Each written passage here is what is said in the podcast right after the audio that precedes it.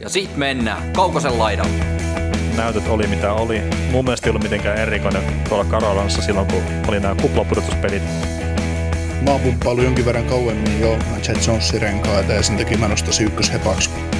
Tämä on Kaukosen laidalla NHL Podcast, joten otetaan seuraavaksi Askiin ohjelman juontajat Veli Kaukonen ja Niko Oksanen. Se olisi sitten semmonen viikko Niko takana. Joo, hupiukko on palannut arkeen. No niin, no niin, heti meni tunteisiin tuommoinen palaute.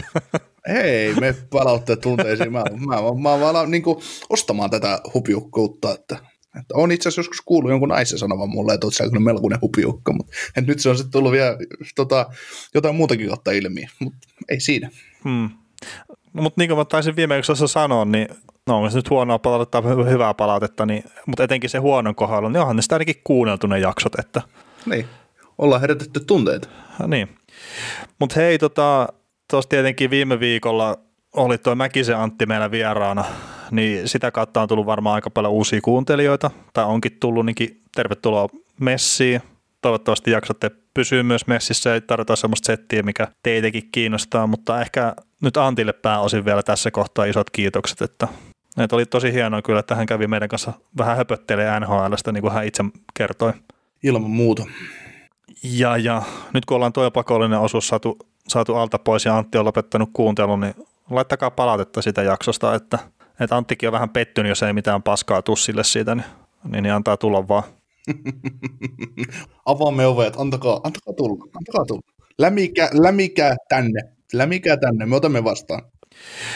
Mutta tota, kerta meillä on uusia kuuntelijoita nyt jonkun verran messissä, niin no joukkueen ennakot on tuossa vielä semmoisia, että mitä suositellaan kuuntelee, että, ja muitakin kuin oma, omaa suosikkijoukkuetta, että, että siellä on reilu kahdeksan tuntia kuitenkin matskuun, niin, niin, niin kyllä sitä varmaan semmoista jotain, jotain järkevääkin löytyy kuunneltavaa, että, että suositellaan. Ja toinen mikä on, niin me tehtiin, mä haluaisin sanoa kesällä, ainahan oli kuitenkin tauolla silloin, niin me tehtiin tämmöinen vähän pitempi setti joukkueiden varaustilaisuuksista ja sitten valmentajien urapoluista, niin, niin, niin siinä on sitten semmoinen, että jos kerkeät kuunnella kaiken setin läpi ja mietit, että mitä lähtisit kuuntelemaan meidän matskusta etenkin jotain vanhempaa, niin noin on semmoista ajatonta settiä, mitä kyllä kannattaa kuunnella mun mielestä.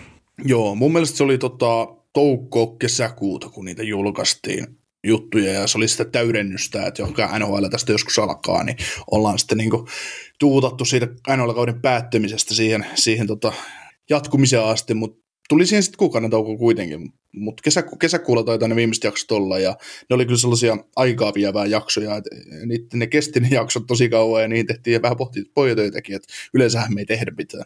Tai en mä ainakaan tee, mutta kaukaa kaukana näitä tänne paina taskulaskimen kanssa kerää, kerää numeroita tänne ylös. Joo, mä lopetan se. Mä en tee enää ensi viikolla mitään pohjatöitä, että katsotaan, mistä me sitten jutellaan. Kyllä. Mutta joo, toi jos nyt kuuntelet ensimmäistä kertaa, niin kannattaa Spotifyssa tai missä tahansa tilata meidät sitten myös, että tulee aina sitten ilmoitukset siitä, kun uutta jaksoa tulee, että ainakin löytää meidät helpommin. Itse ainakin itse asiassa nyt tota, käyttänyt pitkästä aikaa Spotifyta ihan en oman jakson kuunteluun, vaan tota, sen takia, että vaihan puhelinta omena puhelimesta takaisin Androidiin, niin onpa huomannut, että Spotify on aika paska itse asiassa, kun vertaa iTunesiin. Mutta tämä nyt on tämmöinen pieni murhe kuitenkin loppupeleissä. Mutta kannattaa tilata meidät ja ottaa somessa seurantaa, että on Twitterissä at nhlpodcast.fi ja sitten Instagramissa at kaukosen laidalla ja sitten Facebookissakin on vielä toi oma sivu kaukosen laidalla podcastille, niin kannattaa ottaa seurantaa, niin sinne sitten jaetaan myös noita jaksoja ja kaikkea muutakin päivitystä sinne silloin tällöin tulee. Joo, ja vielä, vielä toistaiseksi, kun, kun tämä podcast on vielä näissä mitoissa, niin se, jos sä painat sitä tilanappulaa siellä, siellä Spotifysta tai missä liian, niin se ei tuo meitä sun oven taakse. Ai, meinaat, että me sitten tullaan oven taakse, kun tämä kasvaa isommaksi? No, katsotaan, katsotaan, katsotaan. Me voidaan luoda sellainen palvelu tähän niin podcastin oheen, että me aletaan ilmestyä jonkun sormia napauttamaan, kun tilaan, niin Oksanen ja Kaukonen on sun paskaa sun oven takana. Joo, ja hei, tota, jos sitä palautetta haluaa laittaa, niin esimerkiksi sähköposti kaukosanalla at gmail.com, niin sinne, sinne pystyy laittaa. Joo, ja, ja tota, vielä, kun, jos otatte somessa seurantaa, niin meillä on kuitenkin taas kun kausi tuosta alkaa, niin meikäläinen tykkää Twitterin tykittää kaiken maailman mielipiteitä ja kysellä ihmisiltä asioita, niin pistäkää, kannattaa just vaikka Twitteriä ja miksei Instakin, ja tai totta kai molemmat ottaa, ottaa seurantaa, ja, Ja siellä tulee aika paljon kaikenlaista matskua, ja todennäköisesti tästä kun kausi, kausi nyt alkaa, niin meiltä tulee vähän muutakin insta, insta-matskua kuin pelkästään jaksojen mainostamista. Et katsotaan, katsotaan, meillä on tässä suunnitelmia, mitä ollaan, ollaan kehitelty, ja saa nähdä, saa nähdä, mikä on sitten lopputulos. Ja, ja monta vuotta meiltä on toivottu, tai monta vuotta, no sanotaan vuoden päivät on varmaan toivottu tuota Hockey Game-kimppaa, niin semmoinenkin on nyt tehty sitten, ja ihan mukavasti on porukka käynyt liittymässä. Mitä panoksia siellä ei ole, ole, että ihan, her, ihan vaan niin kuin kunniasta taistellaan ja Hokikään Kimpan nimi on Kaukossa laidalla ja mikäli salista salasanaa tarvitaan, niin NHL isolla, podcast P isolla ja 2021 on salasana. Että nekin löytyy meidän kaikista somekanavista vielä niin kuin mainittuna, eli mikäli on joukkue ja sinulla eli kimppa, niin tule, tule meidän, meidän, meidän mukaan. Joo, ja no oma joukkueen nimi on Flyersin pojat, katsoo nyt vaihtaakseen vielä, mutta että sitä voi sitten seuraa, että miten helppoa ainakin Kaukonen on voittaa siinä kyseisessä pelissä, mitä mä itse asiassa viime kaudella muutama jakso ajan mä pelasin sitä, mutta en ole vuosikausi, en ole GM pelannut, että, että muuten kyllä NHL managerointia pelailin jonkun verran. Niin sä rakennat joukkueessa Kevin Hayes, James Van Riemsdijk, sit sä otat Kostisbeherin vielä puolustuksen, niin se on yllättävää, miksi et sä saa pisteitä. Brian Eliotti maaliin, niin, kakkosmaalivahtina vielä, niin kun pelejä tulee yhdeksän kaudella, niin se on ihan se on tietysti fiksuja ratkaisuja. Mutta hei, tota, yksi iso juttu, mikä jäi tuossa viime jaksossa kiittelemättä, eli mehän ollaan saatu introt ja outrot näihin meidän podcasteihin, ja toi Olli Emeli Vasama, eli suoralinja musiikki, niin tämmöiset meille hoiti, niin hemmetin isot kiitokset siitä, että vähän ammattimaisempaa otetta saadaan tuohon hommaan sitten myös. Joo, kiitoksia minunkin puolesta ja mitä on joskus vahingossa kuunnellut tai oikeastaan tarkoituksella meidän jaksoja uudestaan, mitä kaikkea on sitä tullut mölistyä, niin se toimii ihan hyvin se lähtö ja, lähtö ja loppu. Että, ei, ja ne on mun mielestä sopivan mittaiset vielä, että, että jostain podcasteista on lukenut palautetta ää, toisten ihmisten tekemistä, että outro ja intro oli liian pitkiä ja mainostusta liian paljon ja kaikkea muuta, että se niin tekee sitä ärsyttävää sit kuuntelusta, mutta itse ainakin, itse ainakin tykkään, tykkään tästä, mitä suoran linjan musiikki on meille pystynyt tekemään. Kyllä, kyllä. Onko meillä mitään muuta tähän alkuun? Musta tuntuu, että nyt jo jossain kohtaa löytyy tyhjää, mutta niin. no, mennään nyt heti vaikka tuohon tulevaan kauteen ja otetaan toi divisionamalli esiin, eli, eli viime kaudella, ketä meitä kuunteli ja oli messissä, niin kuulitte meiltä tämmöisen formaatin viikojoukkue, eli joka viikko. Meiltä tuli yksi viikon joukkue, jonain viikkona tuli kaksi, koska viikot ei riittänyt, viikot ei riittänyt 31 joukkueeseen, mutta kuitenkin niin viikon mallissa oli ideana se, että mentiin yksi viikko, puolitoista viikkoa katsottiin yhden joukkueen pelejä ja kaivettiin sieltä niin kuin asioita, asioita pelaajista, valmennuksesta, pelitavoista, mistä, mistä ikinä sitten keksittiinkään. Niin purettiin se joukkue tavallaan läpi kuulijoille ja annettiin niin omat näkemykset jonkun, jonkun jengin tekemisestä tai pelaamisesta ja mistä, mistä, mistä ikinä, niin tänä vuonnahan tä, tällä kaudella me emme pysty tekemään sellaista konseptia, ei riitä yksinkertaisesti viikot, ei ole mitään järkeä, niin muokataan tämä semmoiseen malliin kuin divisionamalli. Eli tehdään kauden mittaan neljä jakso, kun on neljä divisioonaa, Öö, todennäköisesti ajoittuu helmi, maalis, huhtikuun ajalle sillä että me otetaan yhteen, yhteen tota noin, jaksoon esimerkiksi pohjoinen divisioona, me seurataan sitä, tietysti koko ajan seurataan kaikkea, mutta otetaan yksi divisioona tiuka, tiukan synnin alle, katsotaan sieltä joukkuet läpi, puretaan ne siinä jaksossa, tulee todennäköisesti pitkiä settejä, plus kaksi tuntia helpostikin. Puretaan joukkueita läpi, tehdään syvää analyysiä tavallaan koko divisioona joukkueisiin. Sitten taas seuraava kahden, kolmen, neljän viikon periodi jotain toista divisioonaa, ja sitten taas puretaan se läpi. Eli tällä tavalla yritetään päästä, päästä kiinni jengeihin ja tuomaan niistä jotain juttuja esiin, mitä sitten ikinä keksitäänkään. Sekin on meillä tavallaan työn alla, että mitkä on, mitkä on niitä asioita, mihin, mitä haluamme purkaa ja tuoda ilmi. Joo, mutta tosiaan pohjaisesti mennään tällä kaudella tuo joukkueiden läpikäyminen, että puhutaan kuitenkin koko sarjasta ja tietenkin ne kaikki perusuutiset ja tämmöiset tulee sitten tässä, että et varmaan, siis sanotaan, että kevennetään sitä, että miten paljon otetaan uutisia ja tapahtumia, mutta sitten ehkä ne, mihin mennään, niin pyritään ehkä menee vähän syvemmin.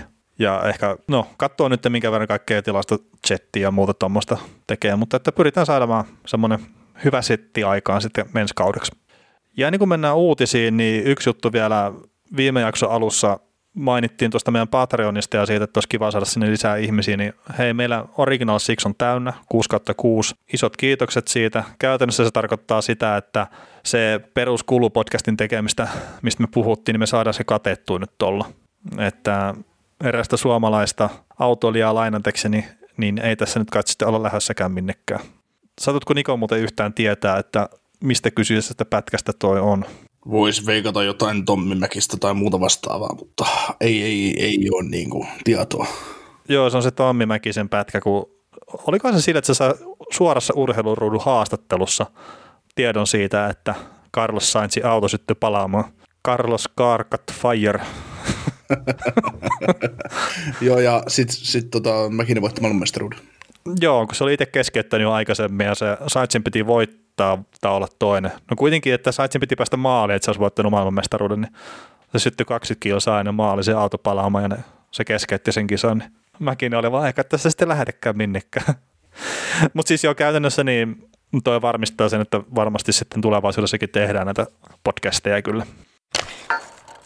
Mutta hei uutisia sitten seuraavaksi. Ja tota, heti ensimmäisenä tuossa John Marinon uusi sopimus, kuusi vuotta, cap hitti 4,4 miljoonaa, eli kokonaisarvo 26,4 miljoonaa, niin pikkasen kovaa lappua tuolle yhden vuoden näytöllä. No kieltämättä joo, että siinä toki jos seuraavan kolmen kauden aikana jostain syystä Pittsburgh haluaa kaverista eroon, niin ei ole minkäännäköisiä pykäliä, mutta, mutta kyllä toi silti niin kuin, silti niin kuin tuntuu, tuntuu todella isolta, taikka sitten Jim Rutherford näkee tuossa kaverissa jotain, jotain sellaista, mitä me emme näe. Toihan voi Jaka Marino nyt voittaa vaikka Norrisin tänä vuonna, niin toi olisi todella halpa lappu. Että.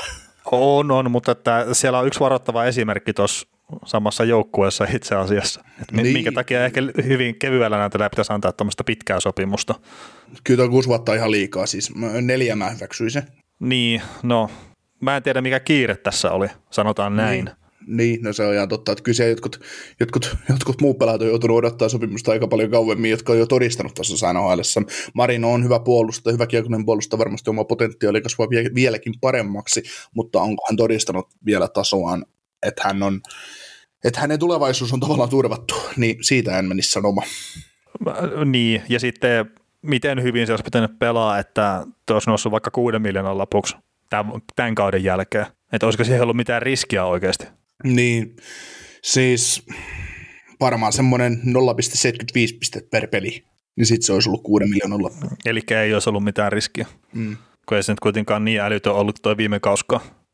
Ja se on vähän, mikä Marinon vastuukin on nyt todennäköisesti kakkospari, kakkosparin Petterssonin kanssa vai kenen kanssa mahtoi pelata viime kaudella, mutta, mutta kuitenkin niin.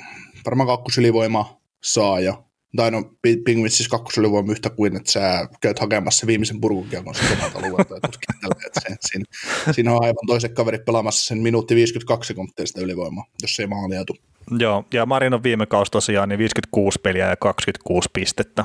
että jos tolleen sen purkaa, niin niin, niin ei se, siis hyvin hän pelasi ja ylitti kaikki odotukset, mutta en, en mä tiedä, siis kuusi vuotta ja cap hittikin on kyllä aika kova. Et, et sitten just, et jos nyt, nyt piti se kuusi vuotta, niin miksi ei sitä saanut kolmea miljoonaa Näin. E- esimerkiksi, mutta joo.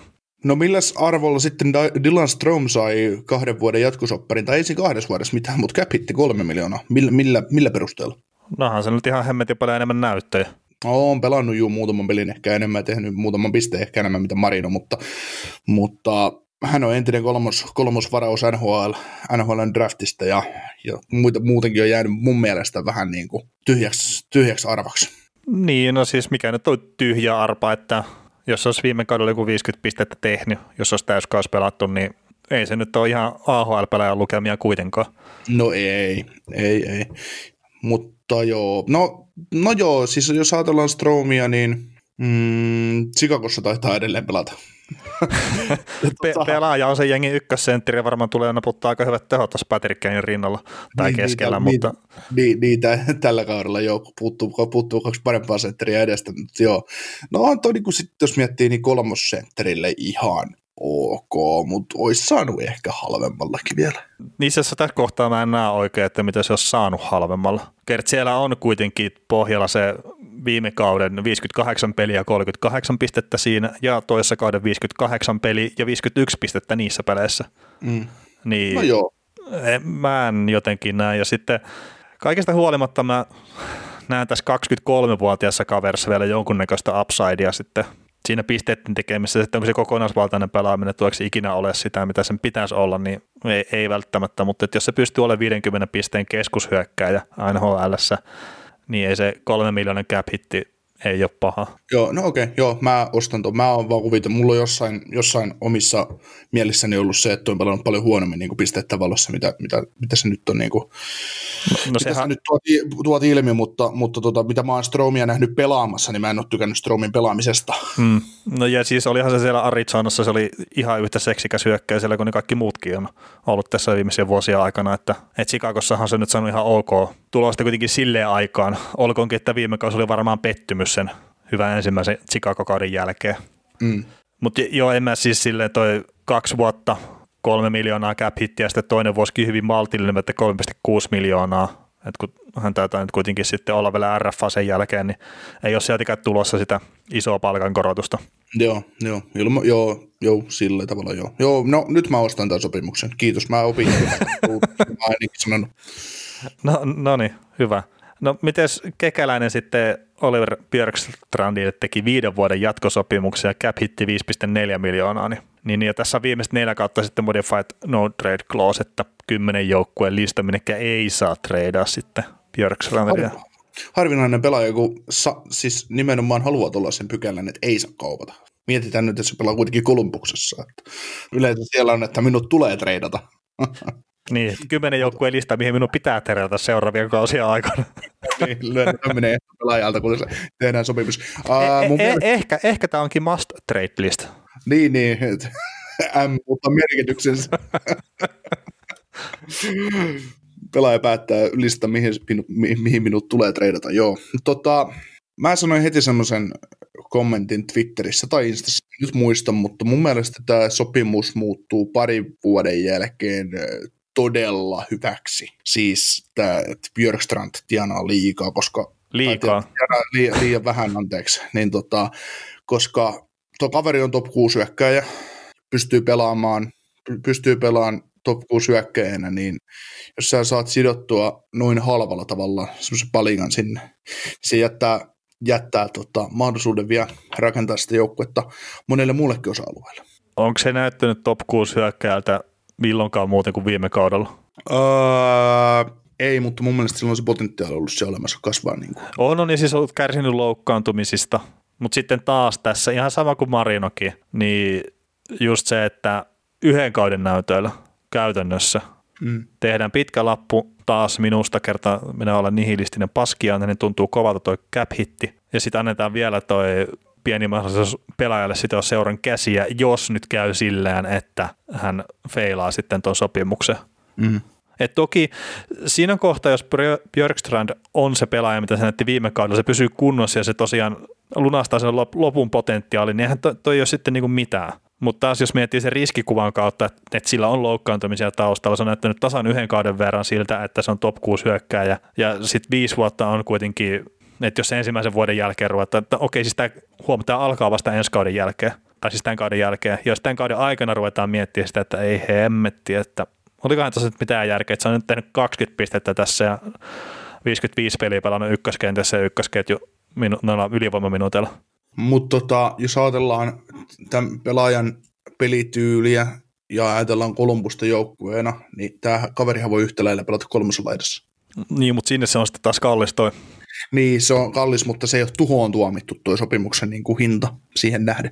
Se ei, vaikka se on niin kuin tavallaan 5,4 miljoonaa maksaa kolmoskentän laiturille, niin sekin on, onhan se ylihinta, mutta se ei ole 8 miljoonaa, mikä olisi oikeasti tuhoon tuomittu niin kuin jossain Dallasissa esimerkiksi, kun pelaajat saa ja pelaa siellä, tai taso riittää oikeasti sinne. Niin, mutta eihän ole mitään näyttöä 8 miljoonan sopimukseen. Niin ei olekaan. Eikä mä tiedä, ol- oliko hänellä mun mielestä niin kuin 5 miljoonan sopimukseen. Mutta toisaalta sitten taas, Sai, sai 5,4. äh, niin, niin, niin, mutta toisaalta sitten taas semisti pitäisi varmaan kekäläiseen luottaa tässä. Niin hän on hirveästi tehnyt noita hutisopimuksia. niin. Hei, miten tota, kun sä sanoit just tuohon tähän sopimukseen liittyen, että haluaa pysyä Kolumbuksessa, niin miten tämä Dubois-setti nyt on pyörinyt, että hän haluaa pois sieltä ja se teki sen kahden vuoden sopimuksen sen takia, että hän antaa seuraavalle aikaa löytää treidin pois ja näin, niin onko sulla joku semmoinen analyysi siitä, että minkä takia jengit haluaa pois nimenomaan Kolumbuksesta? Kun sehän mun mielestä se, etenkin se joukkue, se nuori joukkue, se on menossa oikeaan suuntaan tällä hetkellä. No ei mulla, ei mulla niinku riitä, ei mulla niinku mitään ajatusta siihen, minkä takia, koska mun mielestä, mun mielestä kuten sanoin, että joukkueen nuori, se on niinku peli, tärkeimmät pelipaikat on mun mielestä aika hyvässä kiirissä ja se on just semmoinen joukkue, kun sä tuolla breikkaat läpi, niin sä pääset isoon rooliin ja, ja näin, että ja Kolumbusta ja Ohio osavaltiona pidetään urhe, urheilu pyhättynä niin kuin tavallaan Jenkeissä, niin mikä, mikä siinä mahtaa se syy, syy sitten olla. Et, enkä mä niin kuin Duboisinkaan, niin en mä usko hetkeäkään, että sitä kaupata. En mä, en mä usko siitä, että missään nimessä kauppaa sitä. Ok, jos tarjous on joku ihan älytön, jos mietitään nyt jälkikäteen, sä pistät hyvin, että johonkin, että, että Kekäläinen näytti Raja Johanssenin kanssa pitkään enää. Mm, niin kuin se Johnson sai. Niin. Niin, niin, niin. Se, että mistä puhuttiin viime jaksossakin Duboisin kohdalla, että siinä on kaikki elämät. Siis se on nyt jo NHL-tasolla top 6 sentteri kahteen kärkikenttään. Jossain joukkueessa olisi kakkosentteri, jossain joukkueessa ykkösentteri, ja luulee, että useimmissa joukkueissa tämä olisi ykkösentteri. Niin, niin miten, siis mikä se hinta on, mitä tästä pelaajasta tarvii maksaa, että joku joukkue, tai että kekäläinen suostuu päästä irti siitä. Koska ei se Duboisillekaan, niin sit jos ei kekäläinen saa siitä sopivaa hintaa, niin se on sitten toisen kauden jälkeen pelaamatta. Niin, jos ei jatkosoppari miellytä. Niin. Kolumbuksen. Niin ta- ei, ei, ei, ei, ei, sitä tehdä, ei sitä kaupata mihinkään. Äh, niin, ja offer sitten pistää nimensä, niin sitten käkäläisellä on mahdollisuus, että no, me itse asiassa mä, niin. O, o, o, kahdeksan vuotta lisää täällä. niin, siinähän no, se, niin. ei siinä niinku, kyllä ei, se, että jossain, jossain lukee, että tämä on ihan täysin Duboissin ehdoilla mennä, niin ei mennä. Se ei vaan pelaa NHL peliä kahden kauden jälkeen, sit, jos, jos tota, noin, ei miellytä ja kekäläinen sit sitä hintaa, mitä hän haluaa. Ja mä väitän, että tästä kaverista täytyy kekäläiselle maksaa huippupelaaja, huippuvarausvuoro, mieluusti joku huippuprospekti. Että se mm. on mitään järkeä lähteä luopumaan siitä. Niin, no mä en tiedä, jotain huhuja ollut Patrick Laineen ympärillä, just niin kuin tähän, tähän kyseiseen kauppaan liittyen, mutta No minkäköhän ihmeen takia Winnipeg Jets lähtisi tekemään päittäin tämmöistä tradea? No niin, niin kun mä voisin kysyä, että mikä ihmeen takia Jarmo Kekälä lähtisi tekemään sitä samaa. No niin, siis se kummallekaan, kummallekaan voittaisi trade. Tai no, oishan se Winnipegille, ne saisi huomattavasti vahvistettua keskikaista. Ei niiden tarvi vahvistaa keskikaista, mun se on nyt jo ihan hyvä.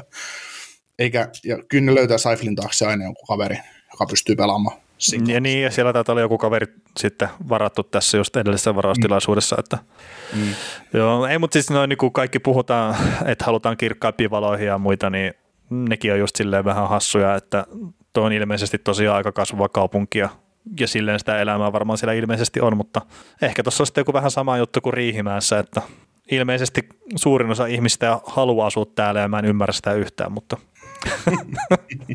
Enkä mä aika pitäisi, niin kuin, että jos olisi, jos olisi mahdollista, niin kyllähän me voitaisiin podcastia me tehdä kolmuksesta käsin, että se on paljon muutakin urheilua kuin pelkästään toi jääkiekko. Että. Niin, pitää lähteä sinne tekemään podcastia ja selvittää tämä, että minkä takia pelaajat haluaa pois Kolumbuksesta. Mm, et ei muuta kuin Patreon-tilauksia sisälle sitten. Joo, hei, yksi juttu muuten noissa on, on palkat itse asiassa kerta. Juhansseni ainakin kekäläinen ilmeisesti palkkaneuvotteluilla onnistu kiukuttamaan ja, ja, ja en tiedä sitten onko Dubossin kanssa sama, mutta että Björktrandia nyt ei ole varmaan ainakaan saanut suututettua sillä, että, että on liian huonoa palkkaa maksanut sitten. Mutta hei, mites, jos mennään eteenpäin nyt tästä aiheesta, niin Sami Vatan, vuoden soppari. Ja... Niin, sano sinä mielipiteesi siitä ensin. No joo, no mä sanon, että, eli vuoden sopimus Devilsiin ja cap hitti kaksi miljoonaa ja heitetään nyt silleen, että oli vähän heikot markkinat varmaan Samille, että, että ei ollut mikään tykkikaus, oli jonkun verran loukkaantumiset toi edellinen, niin näytöt oli mitä oli.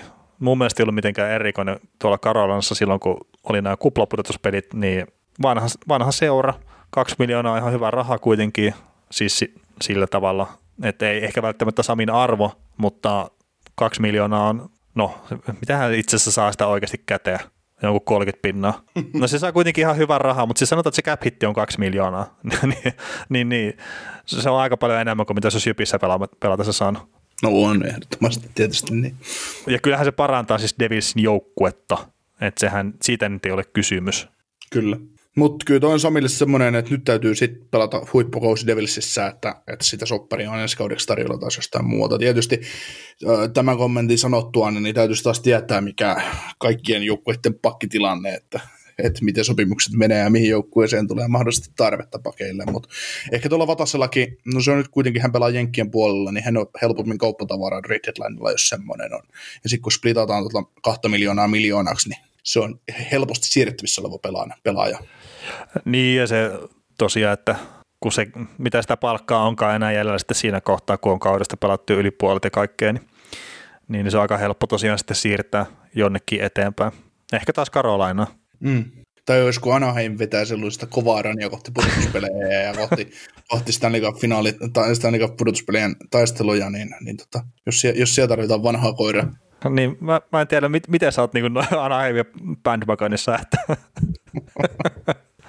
Mutta joo, ei, niin. Mut siis mun mielestä tämä on sille yksi parhaita sopimuksia sille valueen kannalta seuralle, mitä mm. tässä nyt on tullut off-seasonilla melkein ylipäätään, että ei, ei ole paha kyllä.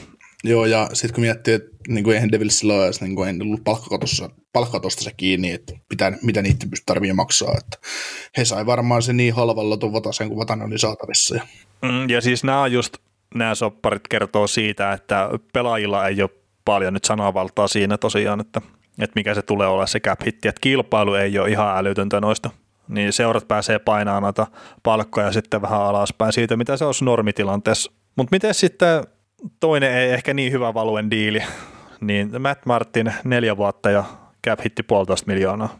Ja mainitaan tässä kohtaa, että tämä ei muuten näy vielä cap mutta tätä on aika moni taho kuitenkin uutisoinut, että ilmeisesti tämä niin pitää paikkansa, mutta että olisiko sitten silleen, että ei ole vielä täysin virallinen kuitenkaan tämä sopimus, mutta, mutta luotetaan nyt siihen, että tämä on neljä vuotta ja cap hitti puolitoista miljoonaa, niin niin, niin. Mitä mieltä Niko tästä? No siis, jos sä haluat sitoa neloskanta hyökkään itsellesi neljäksi vuodeksi, niin mikä siinä että Mutta ei se palkka mulle ongelma.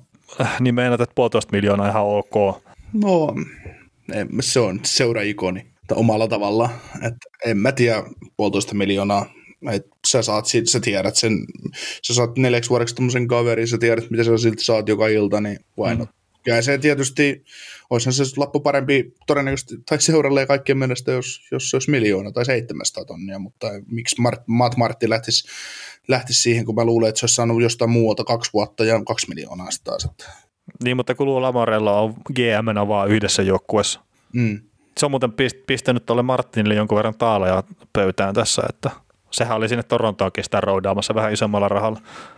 niin, niin, että Matt Martinin seuraava joukko on sitten neljän vuoden jälkeen se, mihin Luu menee, Luu menee GMX. niin.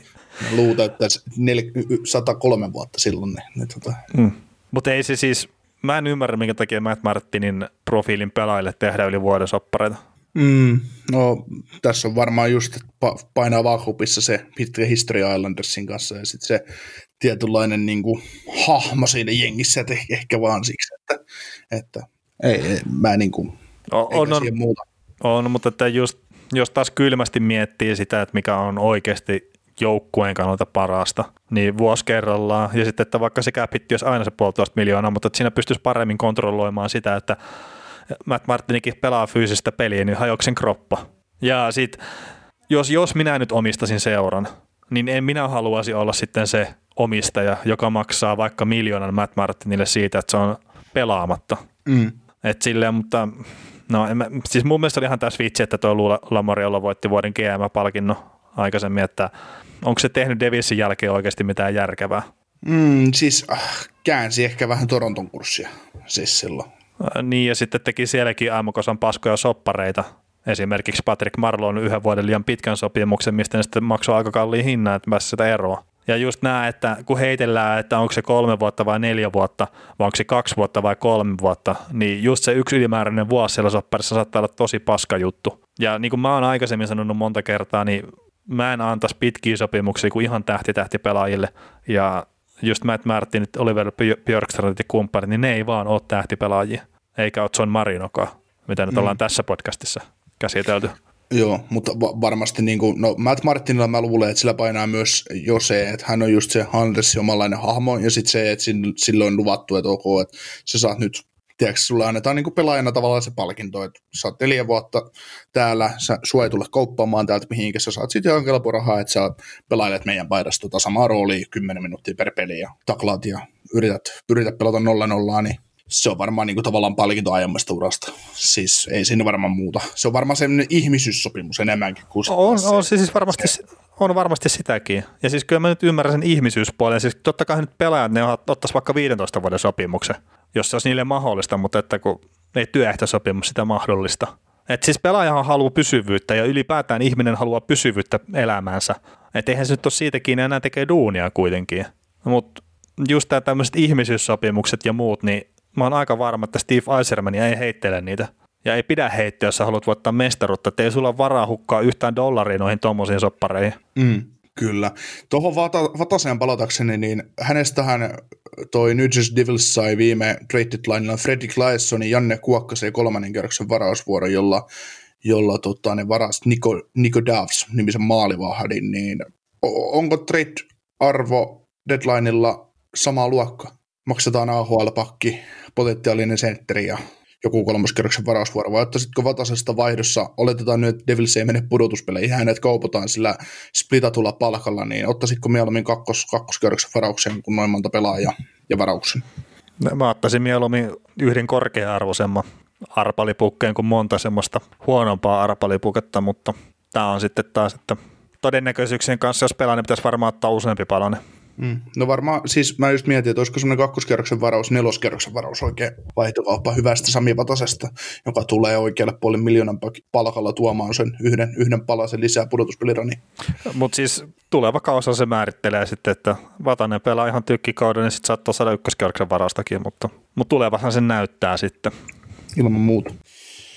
Mutta joo, sitten tota noin kapteeneja on tullut uusia tähän sarjaan. Minusta Wild nimes Jared Spurgeon puolust, nimisen puolustajan kapteenikseen. Ja mun mielestä ihan, ihan niinku tolkku, tolkullinen valinta, että miettii, että kaverilla on historia Wildin kanssa monta, monen vuoden ajan teki just pitkän jatkon ja Koivu lähti talosta ja Suteri ja Paris alkaa olemaan jo puolella, niin tämä tuo jatkuvuutta, jatkuvuutta tuohon organisaatioon. Joo, samaa mieltä, että hyvä valinta just sen jatkuvuuden kannalta, että jos sitä miettii, niin ehkä. Ja oliko tämä nyt sitten seurahistorian toinen kapteeni Koivun jälkeen? Tai jotain tämmöistä? Tai seurahistorian toinen kapteeni, Koivu on aikaisempi. No niin, kyllä.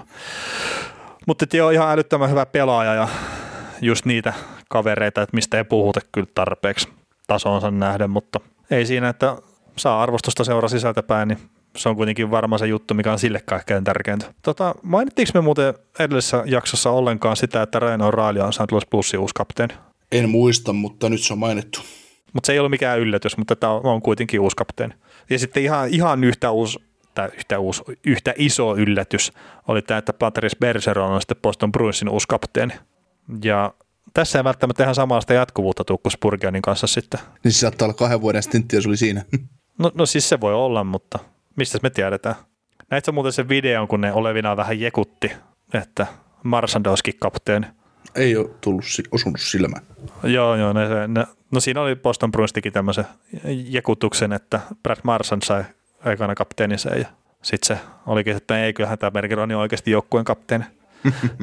Mutta se olisi ollut hemmetin hyvää rollausta, jos se olisikin ollut Marsan ihan oikeasti. Et se, se olisi ollut varmaan yksi aina pidetympiä kapteeneita silleen, niin kuin ainakin katsojien keskuudessa. No todennäköisesti. Bostonissa, Bostonissa seuraava kapteeni Bergeronin jälkeen on Charlie McAvoy suurella todennäköisyydellä, jos näin voisi niinku arvella. No voisi kuvitella jo, että ottaa, nyt tulee ottaa itse asiassa tosi iso rooli siellä puolustuksessa nyt tulevalla kaudella. Ja ja näin. Ja itse asiassa kun Bostoniin mentiin, niin ehkä mielenkiintoisen juttu noista harjoitusleiristä, mihin me ei isosti odota kiinni tässä jaksossa kuitenkaan, niin toi Kreltsikki on ollut ykkös YVn pakkina Bostonissa, niin että jos fantasia pelaatte, niin kannattaa ehkä miettiä sitä, että, että kokeileeko tuommoista kyseistä kaveria sitten. Ja Kreltsikki on muutenkin, niin se on, vaikka hänen nimensä on äärettömän vaikea lausua ja kirjoittaa, niin hän on ollut siitä huolimatta hyvä kiekollinen puolustaja tuossa. Se on ollut sellainen omasta, omasta korttipakasta semmoinen eräänlainen jokeri, mikä lyödä pöytään, että ai tämmöinen kaveri pystyy tekemään jotain pisteitä ja rakentaa peliä näin hyvin. Että ja nythän siellä isot saappaat on täytettävänä, että niitä kiekollisia pakkeja ei ihan liikaa ole. Ei, ei ole, ja en mä nyt kuitenkaan Tori Kruukin tasoisena pakkina sitä sitten näe, että Et saattaa pikkasen dippaa tuo Bostonin YV kyllä, mutta et ehkä sieltä löytyy. Ja itse asiassa, no mainitaan nyt vielä Bostonista sekin, että Urho Vaakanen on saanut kehuja siellä, että, että, että ehkä sieltä sitten Suomi-poika ottaa roolia puolustuksesta. Kyllä, ja sitten mä oon jättämässä Boston Bruinsin omissa arvioissa ulos pudotuspeleistä, niin pieni helpotus heidän alkuuteen on se, että Brad Marchand nyt pystyy pelaamaan kuulemma heti kauden ensimmäisessä pelissä, tai todennäköisesti pystyy pelaamaan, että, että se Pasternak vaan puuttuu varmasti. Jo. Joo, ja siitäkin itse asiassa ollut semmoista uutisointia, että saattaa olla jopa helmikuun alussa peleistä, alusta peleillä, että saattaa olla hyvinkin nopeasti sitten terve kokoonpano Bostonilla, niin sekin eli sitten vähän huonoja uutisia kyllä muille joukkueille. Mites tota, ei ole vielä NHL-joukkue, mutta Seattle, mikä hemmetti Sonics vai mikä se oli? Eikö se tota NBA-joukkue? Super se, joo. enää olekaan. Ei kun Kraken, joo, niin olikin. niin apulas GMX tota Jason Botterilli otti, niin mitä, mitä mieltä?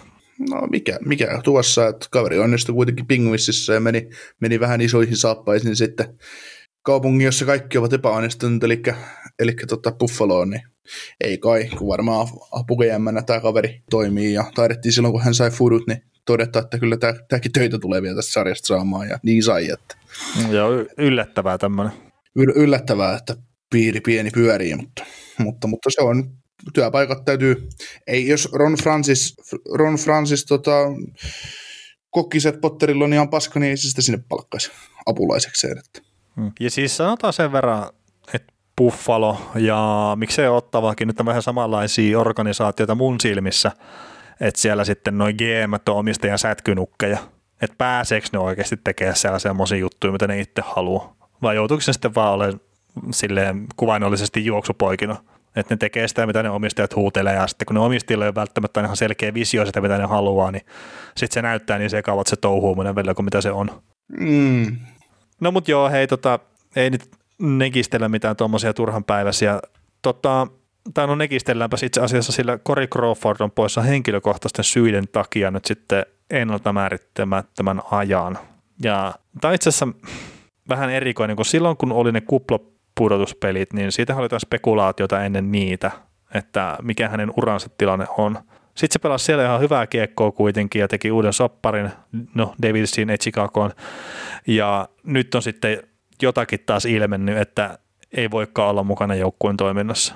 Niin tämä herättää hirveän paljon kysymyksiä kyllä. Kyllä, että saa nähdä mikä, mikä tota, mikä se oikea tilanne siellä on ja mikä, mikä siellä niin oikein, oikeasti se vaivaa. Että koronanhan hän sairasti viimeksi. Viimeksi oli sen takia niin peleistä sivussa, mutta alkuus. Mutta Mut siellä on ollut aikaisemmin sitä mun muistaakseni aivotärähdyksistä johtuvaa poissaoloa ja, Joo. ja tälleen, että, että to, toivottavasti hänellä on silleen kaikki hyvin kuitenkin. Joo. Että ehkä se se, niin kuin se tärkein, mutta että ikävä Devilsin kannalta, että nyt se ennakko on niin vahvalta näyttänyt maalivahtipeli ei olekaan ehkä sitten niin vahvaa. Mm. Mutta tota, mä nyt en tiedä, onko tuossa uutisten puolella silleen mitään enää ihmeellistä, muuten kuin koronasetit tietenkin, että tuossa No voidaan nyt tietysti mainita, että toi Hamonikki vahvistaa vähän kanuksin alakertaa ja Steamer Stramkus pystyy valottaa satapinnasena. Tuli leirille, leirille ainakin, että, että mikä on se todellisuus, kun kausi tuosta lähtee, lähtee käyntiin. Että, että mikäli Stammer nyt saadaan Poltsiin, Poltsiin tota, satapinnasena, niin se vahvistaa sitä joukkuetta huomattavasti. Nähdään taas, että kun Kutserov on pois ja tuon kaverin täytyy nostaa taas vähän tasoa tai, tai tulla vähän isompaa roolia vielä, vaikka nyt iso rooli aina nauttii, kun pelaa, mutta että mitä, mitä Stamkos tuo. Että. Mm. No siis sehän on ihan elitti pelaa tuohon sarjaan vielä, jos vaan terveys kestää, että jos siitäkin. On, on, ilman et, et se, se, näytti siinä, kun kävi minuutin pelaamassa ja yhden maalin teki, että se on yhtä 60 minuuttia kohti, niin se, siinä on aika hyvä tulos tulisi kuule. Kyllä. Mutta joo, tota, noin koronasta, niin tuossa nyt kun lauantai-iltana taas äänetellään, niin eilen tämän perjantaina Dallas Stars sitten ilmoitti, että kuudella pelaajalla sitten kahdella joukkueen toiminnassa mukana olevalla henkilöllä on tuo korona tai ovat testanneet positiiviseksi, niin meinaa sen, että Dallasin kauden avaus siirtyy nyt ainakin, että, että, että silleen pikkasen osu skeida tuulettimeen ja eiletten oli myös toi Columbus varmuustoiminnan, niin piti 19, pila, 19 pelaajaa sivussa harjoituksista ja itse asiassa mutta en ole ihan varma peruksen ne harjoitukset kokonaan, mutta kerta semmoistakin viestiä mä näen jossain, mutta niin en ole ihan sata varma siitä. Joo, tuorein uutinen kertoo, että Pittsburgh Penguins on, on tota, noin, peruuttanut harjoituksensa potentiaalisen COVID, COVID-homman takia. Että. Joo, että näitä nyt tulee jonkun verran ja itse asiassa Tampaan palaa vielä sen verran, niin niitä oli tarkoitus olla yksi niistä joukkueista, mitkä ottaa tässä heti kauden alusta asti katsojia tuonne areenalle katsoa vähän jääkiekkoa, mutta että ovat nyt sitten päättäneet, että eivät otakaan sitten edes sitä 3900 katsojaa sinne, vaan että pelaavat tyhjälle, tyhjälle areenalle sitten ihan vaan yleisen hyvän takia. Kyllä. Mutta harjoitusleiristä ei tosiaan mitään sen kummempaa ole, että, ole, että mainitaan tämmöinen, että saadaan sanoa se Sarksien elämään vähän iloa, niin John Leonard niminen hyökkääjä, niin on ainakin tuossa harjoitellut kakkosketjussa ja tuon Keenin kanssa, niin se saattaa olla ihan, ihan hyväkin kaveri sitten tulossa, että ainakin yliopistossa on ollut hyvä maalintekijä, niin et teki viime kaudella 33 pelin 27 maalia tuossa yliopistotasolla, että et tuskin se nyt ihan sama, samaan tahtiin läppää maaleja täällä NHL, jos läppää, niin sitten on tota, tuolla Rocket-keskustelussa mukana. Mutta että ollut hyvä, hyvä pelaaja ja sitä itse asiassa odotellaan ilmeisen paljon tuossa kyseisessä organisaatiossa, niin toivottavasti tulee jotain läpilyöntiä sitten edes tällä kaverilla. Joo. Mitäs, mennäänkö me spekuloimaan palkintoja? No mennään spekuloimaan palkintoja ja mistä palkinnosta he aloitetaan? Mennään pistepörssiin, kun se tässä meidän listalla ensimmäisenä. no niin, kumpi aloittaa? Aloita se. Okei. Okay. Tota, mä oon yrittänyt hakea yhden ylläri joka palkintoa, mutta otetaan nämä kaksi tylsää ekana pois, eli Conor McDavid ja Nathan McKinnon. Et siinä on kaksi NHL parasta sentteriä. Se, mikä se järjestys noissa on, niin se, se nyt saa jokainen itse päättää, mutta mä heittäisin, että McDavid on edelleenkin se kovin suosikki voittaa pistepörssin. Ja McKinnon on hyvä kakkonen.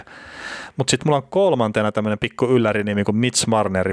Ja mä perustan tämän ihan siihen, että Marneri viime kausi oli vähän heikompi kuin mitä odotettiin. Nyt on uusi sopimus, ei ole enää niin isot paineet siinä, ja se tulee olemaan kuitenkin Toronton paras pistemies, jos vaan pysyy kunnossa, niin sitten jos on Toronton paras pistemies, niin tulee myös pistepörssissä aika korkealla. Okei. Okay. Mulla on perusteluna, että McDavid voittaa pistepörssin, koska pelaa pohjoista divisioonaa. Tämä tarkoittaa sitä, että siellä on aika monta semmoista peliä, kun McDavidin kohdalla palaa 2 plus 2 peli on päättynyt. Sitten mä nostan kakkoseksi Auston Matthewsin, koska pääsee Joe Tortonin kanssa pelaamaan, saa kerrankin joku pelimiehen rinnallensa. Tämä on ihan täyttä huumoria, mutta uskon Matthewsilta. Matthews on ollut vähän sellainen pelaaja, pelannut huippukausia, ei siinä, mutta aina vähän loukkaantumiset ja muut ollut sotkemassa sitä ja välillä on Toronto ollut vähän sekaisin ja muuta. Nyt taas ne pääsee, Toronto pääsee isona suosikkina pelaamaan kanadalaisia jengejä vastaan, niin mä luulen, että se tulee näkemään Matthewsilta monta neljän pisteen iltaa, kolmen pisteen iltaa. Ja se nostaa mun mielestä Matthewsin korkealle, korkealle tästä tota, taistelussa. Ja kolmanneksi Nathan McKinnon ö, ei välttämättä pysy pysy tuota McDavidin tahdissa, koska joutuu pelaamaan sen Luissia ja Vegasia vasta jonkin verran pelejä, mitkä sitten väistämättä hidastaa hänen pisteiden tekotahtia tahtia, mutta, mutta, mutta. Sitten siellä on myös säännöllisiä sarksia ja Anaheim Ducksia. Joo, mutta siellä, siellä on Marke Duer Classic ja, ja tota Kevin Sattenkirkkä lyömässä tätä käsiä poikki. Niin, niin siis jotenkin mä vaan koen, että siis tässä voi ihan hyvin olla semmoinen, että vaikka pelataan 56 pisteen kausi, niin, tai 56 pisteen pelin kausi, niin tota, mikäli nämä nyt ylipäätään pelaa täydet, täydet kaudet nämä pelaajat, pelaajat niin 7-80 pistettä Joo, joo, joo, joo. Kyllä mä luulen, että 70 pistettä pitää ainakin mennä poikki, jos mennään pistepörssi ottaa. Niin, niin, siis mä, mulla on vaan semmoinen, että kun nämä McDavid pelaa just jotain ottavaa vastaan aika monta peliä kaudessa, ja McDavid pelaa just jotain Kälkäriä vastaan aika monta peliä kaudessa. Mm, eli ottava on sun suosikki siihen, joka yllättää, että niitä vastaan tehdä maaleja, Kälkäri on sitten taas, että mun mielestä Markströmin taakse ei tehdä maaleja, niin mistä se McDavid pisteet tekee? niin, niin, mun pelit voi päättyä 4-4 ja se on McDavid 2 plus 2. Niin. No se joo, joo, joo. niin, niin, niin että et se ei niinku, mä luulen, että sitä kautta tulee, että et McDavidilla on pisteet vähän helpommassa, mitä McKinnonilla. Niin siksi, siksi että niitä, ja sitten kun niitä, nimenomaan niitä divisioonan sisäisiä pelejä on tuo Kanadan divisioonassa enemmän, mitä, mitä muualla, niin, niin, niin se, se on niinku tämmöinen perustelu. Hmm. Kai niitä on samaan verran, niitä pelejä. Tiettyjä siis, joukkueita vastaan jo, pelataan vaan enemmän. joo, joo, joo, joo, siis niin kun, kun McKinnon pelaa esimerkiksi, McKinnon pelaa vain jotain huonoa San Jose Sarksia vastaan tai Kingsia vastaan tyyliin sen kahdeksan kertaa kaudessa, mutta tämä McDavid saa pelata kymmenen kertaa mm. kaudessa. Joo, joo, siis kyllä mä... Ymmärsin kyllä, mitä sä tarkoitit. Mm. Et se on, kun sä pelaat, pelaat just jotain Kälkäriä vastaan sen kymmenen peliä ja sä painat jokaisen neljä pistettä, niin se on 40 pistettä. Näin, näin niin kuin ilmastuna. Joo, eli kyllä, joo, roketti. Joo, roketti. Tota, siellä taas nämä omalla tavallaan ilmiselvät, eli mun mielestä Auston Matthews ja sitten Leon Raisaitel, niin tulee olemaan tosi korkealla tuossa maalipörssissä. Ja siis ainakin toinen tulee olemaan minimissään kolmen parhaan joukossa, se nyt on ihan fakta. Mutta sitten tota, tämmöinen ylläri haku sen lisäksi, että mulla ei ole Alexander Ovechkin tässä listalla mukana. Mutta se, että kuka mulla on tässä listalla, niin mulla on Winnipeg Jetsin hyökkäjä, mutta se ei ole Patrick Laine, vaan se on Kyle Connor. Niin oli jo viime kaudella yksi aina parhaita maalintekijöitä ja en, en mä tiedä minkä takia, mutta mä odotan vielä pientä askelta eteenpäin sitten Connorilta ja sitten jos se tulee, niin sitten se on kyllä siellä maalipörssissä aika korkealla. Mä tiedän, että veli kun sä luet, sä luet tätä mun nimilistaa tähän, tähän Rocket, Rocket Richard-palkintoon, niin sun pää yläpuolella on semmoinen puhekupla ja siellä on todella iso kysymys, kysymysmerkki, että, että pitäisikö toi hupajuukko oikeasti pistää vaihtoa tästä podcastista, mutta niin. se, että kun sä näet ilmiselvänä Matthews ja Drysaitlin näissä niin kuin kilpailuissa, niin meikäläisellä kumpaakaan listalla. No niin, listalla ja... Siis tiedätkö mikä tämä roketti on? Eikö tämä ollut plus-minus tilastoa? Aha, no siinä tapaa. ah, sen, sen, takia, sen takia, tota, sen takia sulla on tämmöiset nimet, mutta sitten sit, tota Ovechkin ei saa tässä listalla alla, mutta, mutta tota, mun mielestä, mä en tiedä, siis mä saan McDavidin voittaa pistepörssiin ja mä saan McKinnonin vasta kolmanneksi, mutta mulla on perustelu, että Mikko Rantanen voittaa maalipörssin, koska Colorado tulee armottomalla kiukulla runkosarjaan. Ja se ykköskenttä tulee takamaan pisteitä, mikä tarkoittaa sitä, että Rantanen tulee tekemään paljon maaleja. Ja ykköskenttä tulee tekemään paljon pisteitä yhtä kuin McKinnonille tarvitsisi jonkin verran pisteitä ja maaleja. Niin miksi mä saa sitä voittaa pistepörssiä, mutta mä saan sen kuitenkin syöttelee Rantasen maalipörssivoittoa. Niin se on hyvä kysymys. Uh, niin, se, tässä mä, mä oon niin puhunut itteni pussiin, mutta sitten mä jostain syystä saan kuitenkin sitten sen McKinnonin tai McDavidin voittamaan pistepörssiin, koska se nyt No, mä perustelin sen omalla tavalla, niin minkä takia McDavid voittaa, mutta McKinnon ei mukaan sitten voittaisi. Mutta äh, Rantasen pitäisi olla kunnossa, pelaajien pitäisi olla terveenä. Se Ainut hyvin... mistä on huolta on selostajapuoli. Niin, ei. ja podcastin pitäjä, tai ainakin se toinen osapuoli. Mutta tota, kuten olen sanonut jo Instagram-storeissa, että mulla on todennäköisesti lääkitys jäänyt tänään ottamatta. Aika, aika montakin päivää on tainnut jäädä, jäädä niin kuin sivusuun, mutta mä jostain jostain syystä näen Rantasen voittamassa tämän. En tiedä kuinka monta maalia tulee tekemään, mutta luulen, että on korkealla. Kakkoseksi nostetaan Ovetskin äh, sen takia, koska se nyt on Ovetskin, tekee paljon maaleja ja sitten sit nostetaan vielä kolmas pomminimi, että, että Carolina, Carolina pääsee pelaamaan kanssa Dallasia vastaan aika monta kertaa tällä kaudella ja Dallasia vastaan tututusti tehdään maaleja ei ku, niin tota, niin, niin, niin nostetaan Aho mukaan kolmanneksi tähän taisteluun. Et jätetään kaikki tämmöiset ilmiselvät Ovechkinista, Ovechkinia lukuun ulos ja tuodaan, tuodaan suomalaista väriä tähän ja haetaan kunnon pommeja, että saadaan sitten sanoa, että, että kyllä, kyllä ei näitä tarvitse arvata. Niin, mä just mietin, että jos Rantainen voittaa tuon maalipörssi, niin sitten sit, sit mä kyllä lopetan tämän podcastin tekemistä. Sitten mä en ymmärrä enää yhtään mitään. Se on, painaa neljön läpi McKinnon poikkisyöttöä tai painaa monta sisällä. Ja se tulee tapahtumaan monta kertaa. Joo, siis en mä sitä epäile yhtään, yhtään mutta en, no joo, ei, eikä siinä. Ei siinä. Siis Rantanen on älyttömän hyvä pelaaja, mutta ei, en mä sitä näe siellä ei suomalaisten maalipörssin voittajana. Niin, niin sä näet Ahon voittamassa ennen. No Ahonkin. Ja kyllä mä sitten veikkaisin, että joku tamperelainen jääkiekkoilla saattaa myös olla elä. Mm. Joo, mutta siis en mä, en mä tiedä, siis jos nyt puhutaan ihan realistisesti, niin täytyisi olla samoin linjoilla sun kanssa ja, ja näin, mutta mä en jostain syystä, mulla on epämääräisiä kutinoita perseessä, ehkä tarvitsisi mennä lääkäriin ja vahvistaa sitä lääkitystä, perseessä joku lääkitys. On, onko sulla kihomatoja? En, en mä tiedä, mitä mulla on. Joo. Diagnosoimaton päävamma. Joo, tota, se, se on ainakin erilaisia mielipiteitä, sanotaan näin. Joo, hartti. Joo, hartti. Äh, Tämä oli itse asiassa sille, mä yritin hakea tähän oikeasti taas niin McDavid ja McKinnonin lisäksi oikeita ylläriä. Mutta sitten mä kattelin noita just divisioonia ja joukkueita, että, että kuka voisi olla hyvä, että, että joku että olisiko siellä joku Chicagosta Patrick Kane, että roudasko se sen joukkue jonnekin pudotuspeleihin, mutta kun semmoista ihmettä ei tule tapahtuu, niin ainut ylläri, minkä mä keksin, oli Roman Josia, kun sekään ei olisi mikään yllätys kyllä. Et, et, joo, ei siis tosiaan McDavid McKinnon on nämä ilmiselvät tähän ottaa, ottaa esille ja sitten olevina ylläri jo, Roman Josi, mutta mä olen nyt jotenkin tosi niin kuin huono tässä, että mä en keksinyt tuohon mitään oikeita yllätysnimeä. Kun en mä voi Panarinia nostaa siihen, kun ei Reisa se ole menossa pudotuspeleihin ja tämmöiset, ja sitten kun sekään ei olisi oikeasti yllätys. Mm. Mulla on ehkä se, että voisi tuohon nostaa, kun mä oon vähän samoin linjoilla sun kanssa, mutta mä, Matthewsia voisi nostaa sen takia, koska tämä Kanadan divisioona tulee todennäköisesti nostamaan tätä Toronton osaketta ihan älyttömästi, ja se saa Toronton näyttämään parhaalta sitten viipaloidun leivän. Ja nämä, siis Jenkeissähän ei pelata NHL tällä kaudella. Sehän, sehän on niin selvä homma. Niin, niin, niin, ei Kanadan mielestä ainakaan. Niin, niin todennäköisesti McKinnon ei edes keskustelussa mukana, niin siksi, siksi mä nostaisin Matthewsia siihen, kun hän nyt, hän nyt paukuttaa sen 48 maalia 56 peliin ja voittaa Rocketin ja, ja tota, Rocketin sinun mieleksi ja pistepörssin siinä samassa ja kaikkea muuta, niin sitten hän, hän saa hartiin ja joku, joku tämmöinen tyhmä, tyhmä dilemma taas sitten on tähän. Mutta...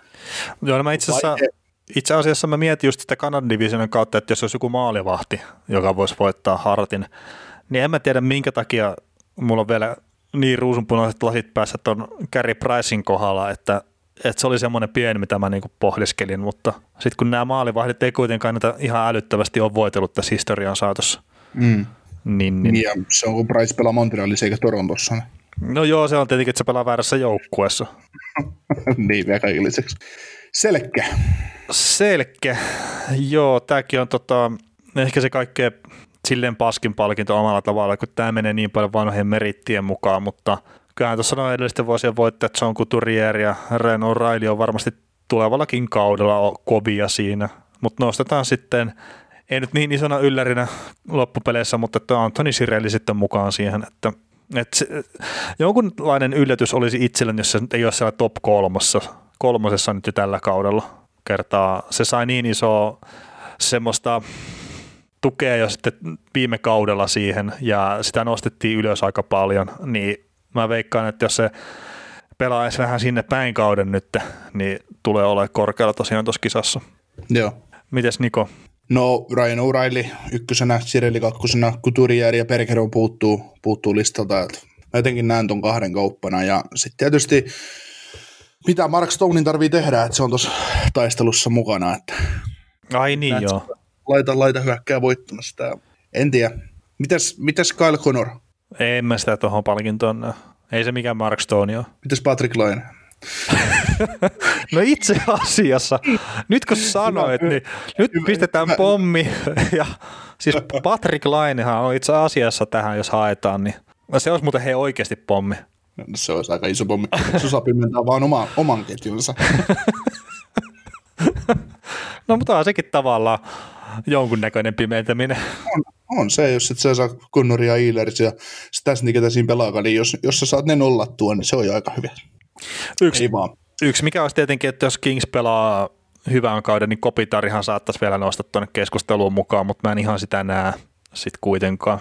Ja suomalaisista Parkkovi, niin mä vaan näen, että se joukkue tulee menestyä sen vertaa, että pystyy olemaan tuolla mukana.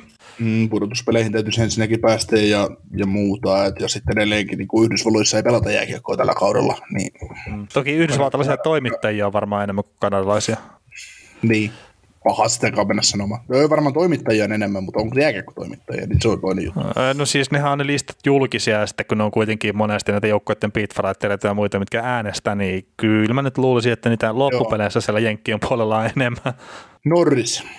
Norris, tota, heitetään ilmiselvät Romanios ja Viktor Hedman tähän tietenkin, no ykkönen, kakkonen, se, että kumpi noista nyt olisi edellä, niin tosiaan kausi näyttää, mutta sitten pumpataan nyt yhden semmoisen puolustajan renkaita, mitä mä oon tossa, olisiko se ollut viimeinen jakso ennen taukoa, taukoa kun vähän, vähän heitteli, että miten tämmöinen Aaron Ekblad-niminen kaveri, onko se oikeasti niin paska kuin mitä kuvitellaan, niin mä nyt nostan heisen tähän, siis semmoisena oikeana pommina tähän Norris-keskusteluun mukaan. Ja sitä nyt sitten saattaisi vähän edesauttaa se, että on ilmeisesti päässyt Panthersin harjoituksissa ykkösylivoimaan, mikä sitten meinaa, että se tekisi enemmän pisteitä ja sitä kautta saisi enemmän arvostusta. Niin, niin Tämä on ihan semmoinen, mitä mä oikeasti mielenkiintoinen seuraan kerta. Mä lähdin pumppaa sen renkaata tässä hyvissä ajoin ennen, ennen tämän kauden alkua, niin nostetaan se nyt tähänkin keskusteluun sitten mukaan. Joo, ei ole yhtään huono valinta. Mä oon pumppailu jonkin verran kauemmin jo Jet Jonesin renkaita ja sen takia mä nostaisin ykköshepaksi voittamaan Norrisin tällä kaudella. Kakkosena Victor Hedman ja kolmanneksi Haruman Josi. Next.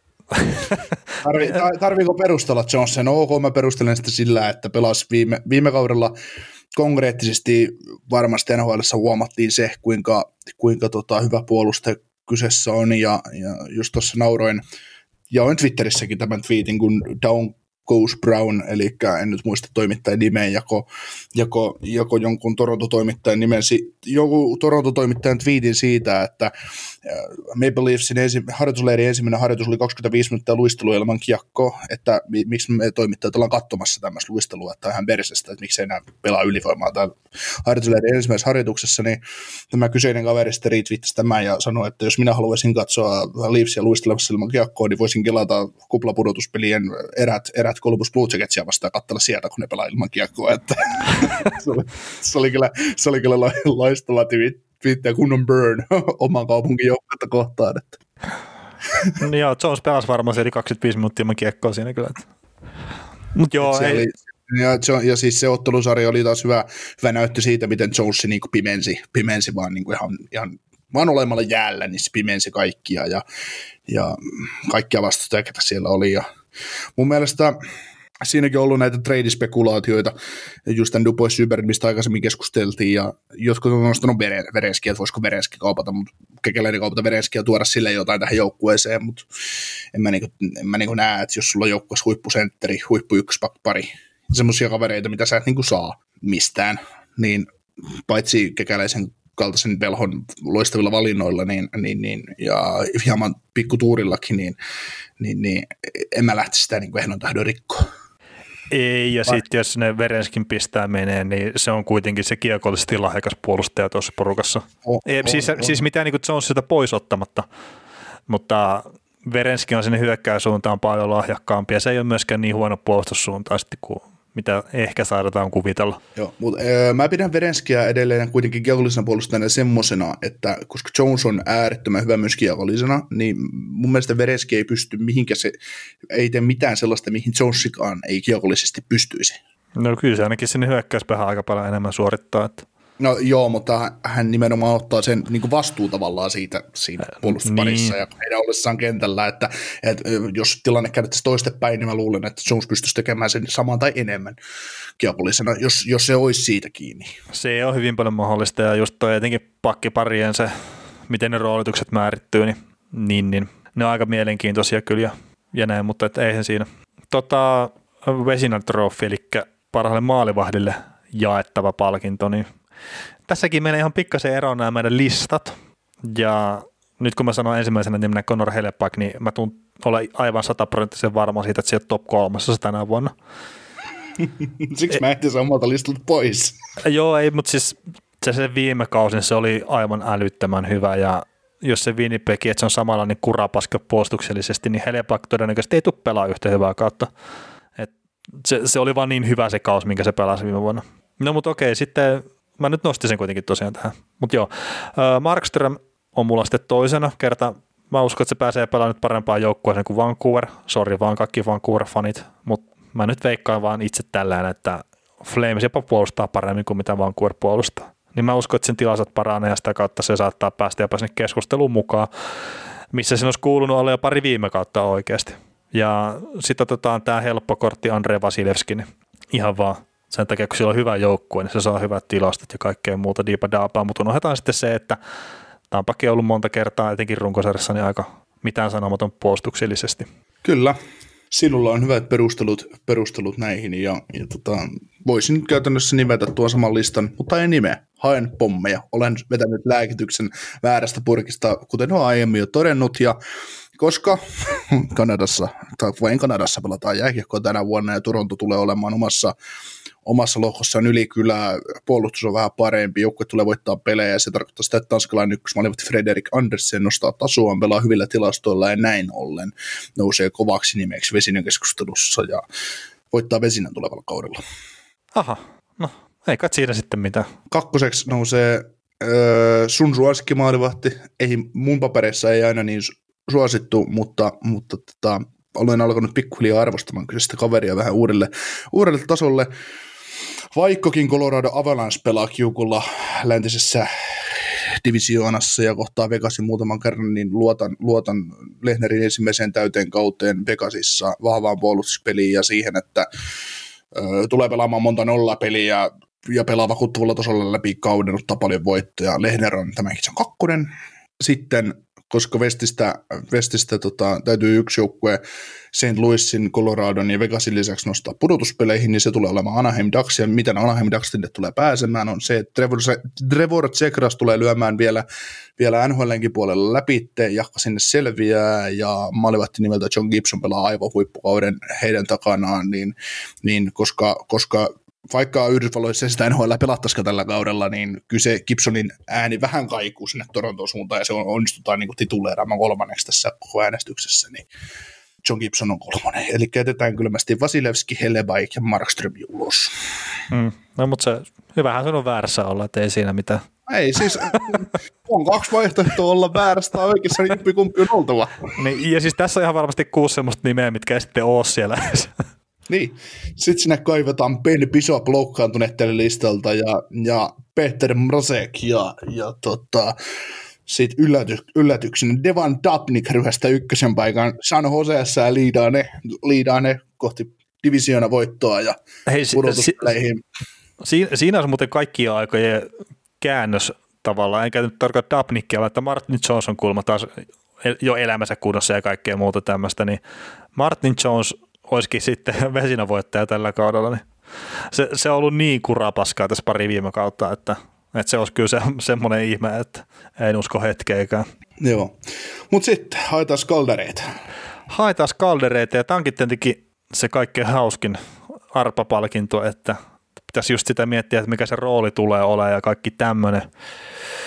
Tämmöinen, mullakin on monta nimeä itse asiassa tuossa listalla, kun mä vaan heittelin niitä tuohon, tohon, mutta tämä jos mä lähden miettimään roolin kautta, niin Igor Sestjerkin tulee olemaan aika kovilla.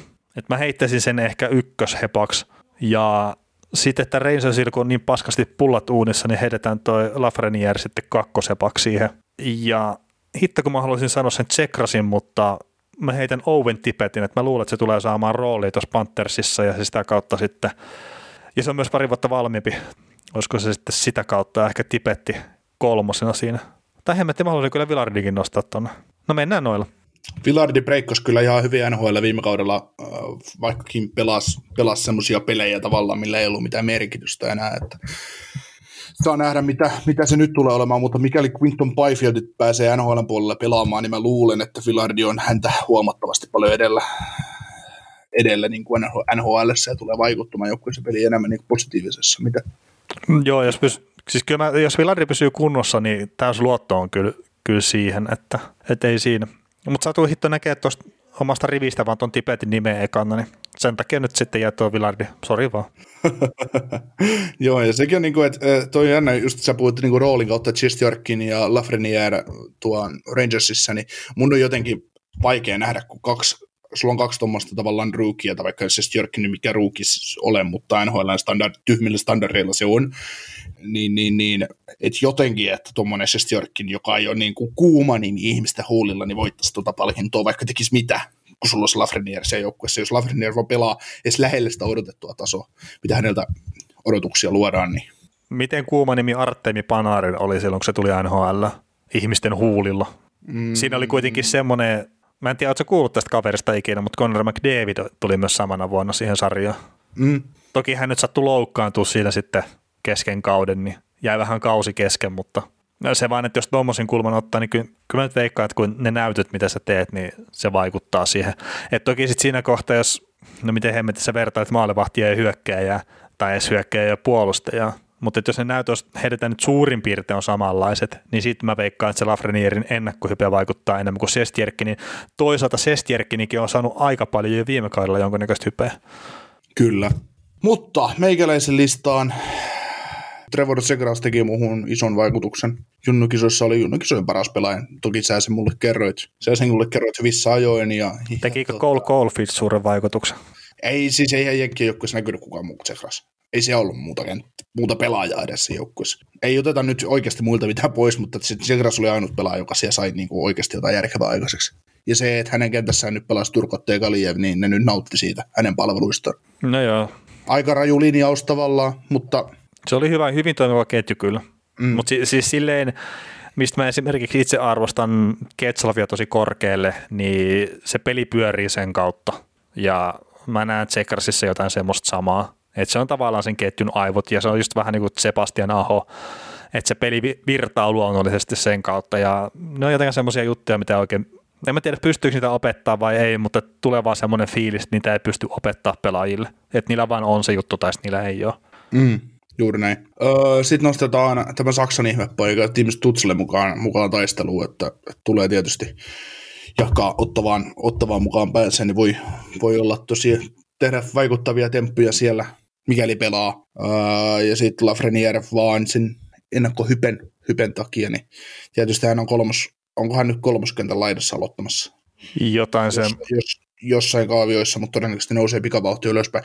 Sitten tietysti toi venäläinen poika Gabrissov, mutta mä oon ollut Gabrissovia vastaan, vastaan jossain määrin, määrin en ole pitänyt häntä Tseskassa niin hyvänä pelaajana, mitä hän on, mitä, mitä, tai mitä hänestä niin kuin odotetaan, niin, niin, niin toivon tietysti, että breikkaisi, breikkaisi hyvin läpi ja olisi, olisi niin kuin ennakkohypen kaltainen, mutta, mutta vaikea tavalla uskoa, mutta tietysti jos Gabrissov hakkaa piste per pelitahdilla, niin hän, hän on heti keskustelussa mukana.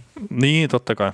Ja. Mutta en näe, en näe, että kyseinen hyökkäjä astuu tähän sarjaan sisälle samanlaista kuin Panarin. Eikä hänellä kyllä ole semmoista ketjukaveria kuin Panarin, Panarinilla oli, että oli aika turvalliset, turvalliset oltavat. Ai siellä ei ole Patrick Keidin tasoisia ketjukavereita tuolla. Ei, ei, ei, ei. Vaikka sä kuin yrität muokata, niin ei, ei, ei Markus Johanssonista. Onko se Markus Nick Bonino siellä hei?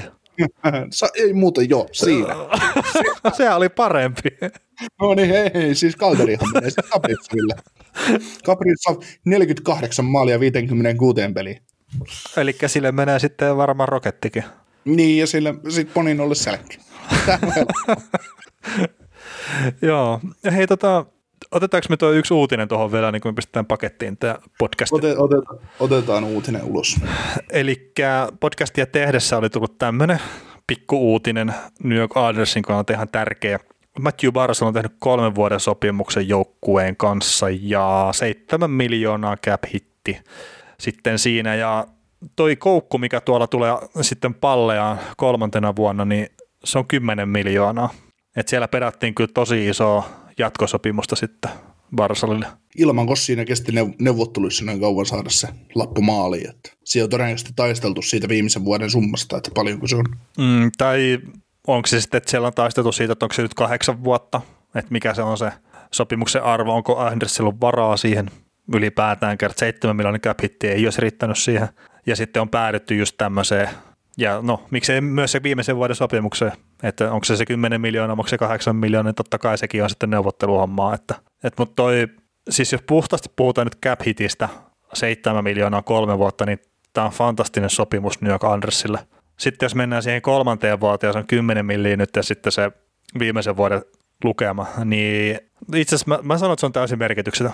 Että nämä ennen sitten, kun toi tulee tuo sopimusmaali, niin nämä tekee sen pitkän sopimuksen aikanaan, tai, tai, tai sitten ne tosiaan miettii ehkä jopa pelaajan myymistä, mutta mä en jotenkin, mä en jaksa ottaa stressiä siitä kymppimillistä, tai en jaksa ottaa kertaa se nyt on vaan sinne laitettu koukuksi tosiaan, että annetaan sille pelaajalle sitä turvaa sitä kautta, mutta että mä en näe sitä merkityksellisenä silleen loppupeleissä. Että sehän on vaan se perussopimuksen minimitarjous sitten, jos, jos menee homma siihen asti sitten aikanaan. Mutta mit, mitäs Niko?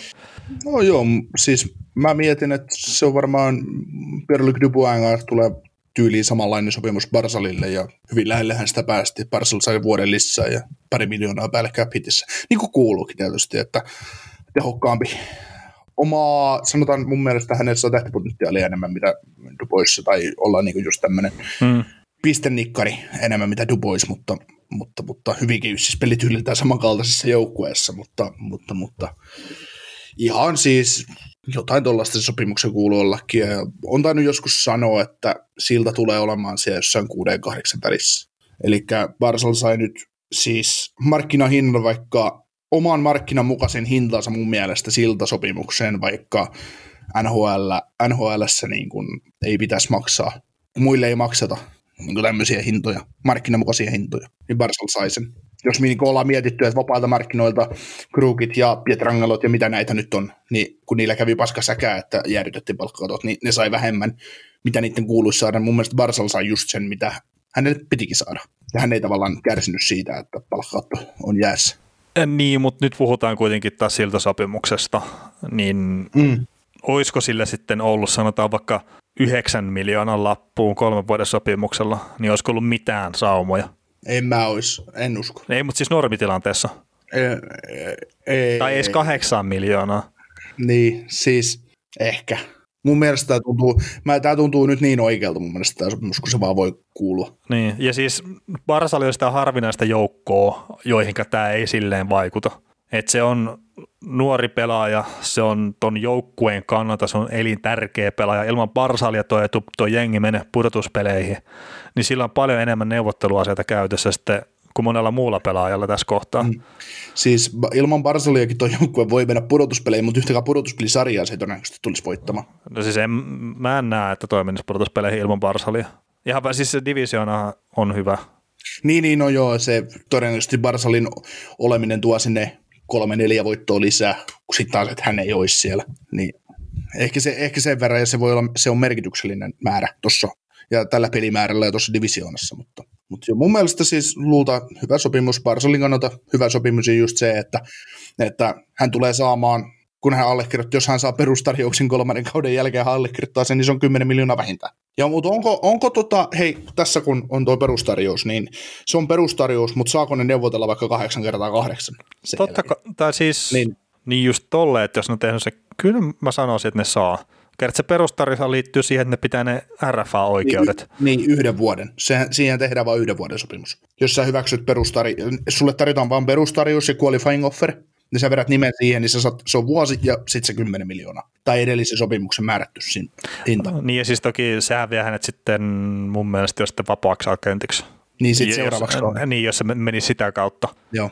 Mutta sehän on enemmänkin just se, että ne, se liittyy siihen pelaajan oikeuksien säilyttämiseen. Joo. Niin, ja jos sä et tarjoa sitä qualifying offeria pelaajalle, niin hän on vapaa välittömästi. Niin, niin, niin, mutta että just se, näähän voi ruveta siinä viimeisen vuoden aikana heti sitten neuvottelee sitä jatkoa. Niin, ne voi, ne voi ensimmäinen 7.2023 ruveta neuvottelemaan, tai julkaista sen sopimuksen, niin kuin tehtiin Drew Dodin kanssa Los Angelesissa, että et se ei, se ei kerennyt edes viimeistä sopimusvuotta pelaa, pelaa loppuun, tai ei aloittaa sitä, niin kuin kerkesi just aloittaa sopimuskauden, mutta Ää, niin. niin tuli jo uusi sopimus ulos. Kyllä, kyllä. Mutta hei, kiitoksia kaikille kuulijoille ja toivottavasti en, en omilla tyhmillä arvioilla niin karkottanut kovin monta, kovin monta uutta kuulijaa, että meillä on ollut tilaajat ihan hyvässä nousussa tässä viime, viime, viimeisen viikon, niin nyt lähtee ihan hyvän lasku, lasku tällä samalla taarilla. Että. Joo, ja tota, sitten seuraavan kerran kun ollaan äänessä, niin sitten me voidaan puhua niinku ihan oikeasti jääkiekosta eikä pyöritellä tämmöisiä, en mä nyt sano tänään turhia juttuja, mutta niin ihan kiva päästä puhua sitten niin niin. peleistä. Viikon päästä, niin, viikon päästä maanantaina sä pystyt jo mulle myöntämään, että kyllä sä sanonut kova jätkä, että mistä sä kaivoit nuo kaikki sun tiedot tähän palkintokisaan. Että neljän pelin perusteella pystytään heti tekemään linjaukset, että näinhän se muuten meni. Niin, olisi itse asiassa pitänyt ottaa se neljä peliä, että voi tehdä ne linjaukset, että näinhän se tulee menee. Kyllä. Yes. Mutta hei, ensi viikko. Ensi viikko. Kuuntelit näköjään sitten ihan loppuun asti. Veli ja Niko kiittää. Ensi kerralla jatketaan. Kaukosella edellä podcast.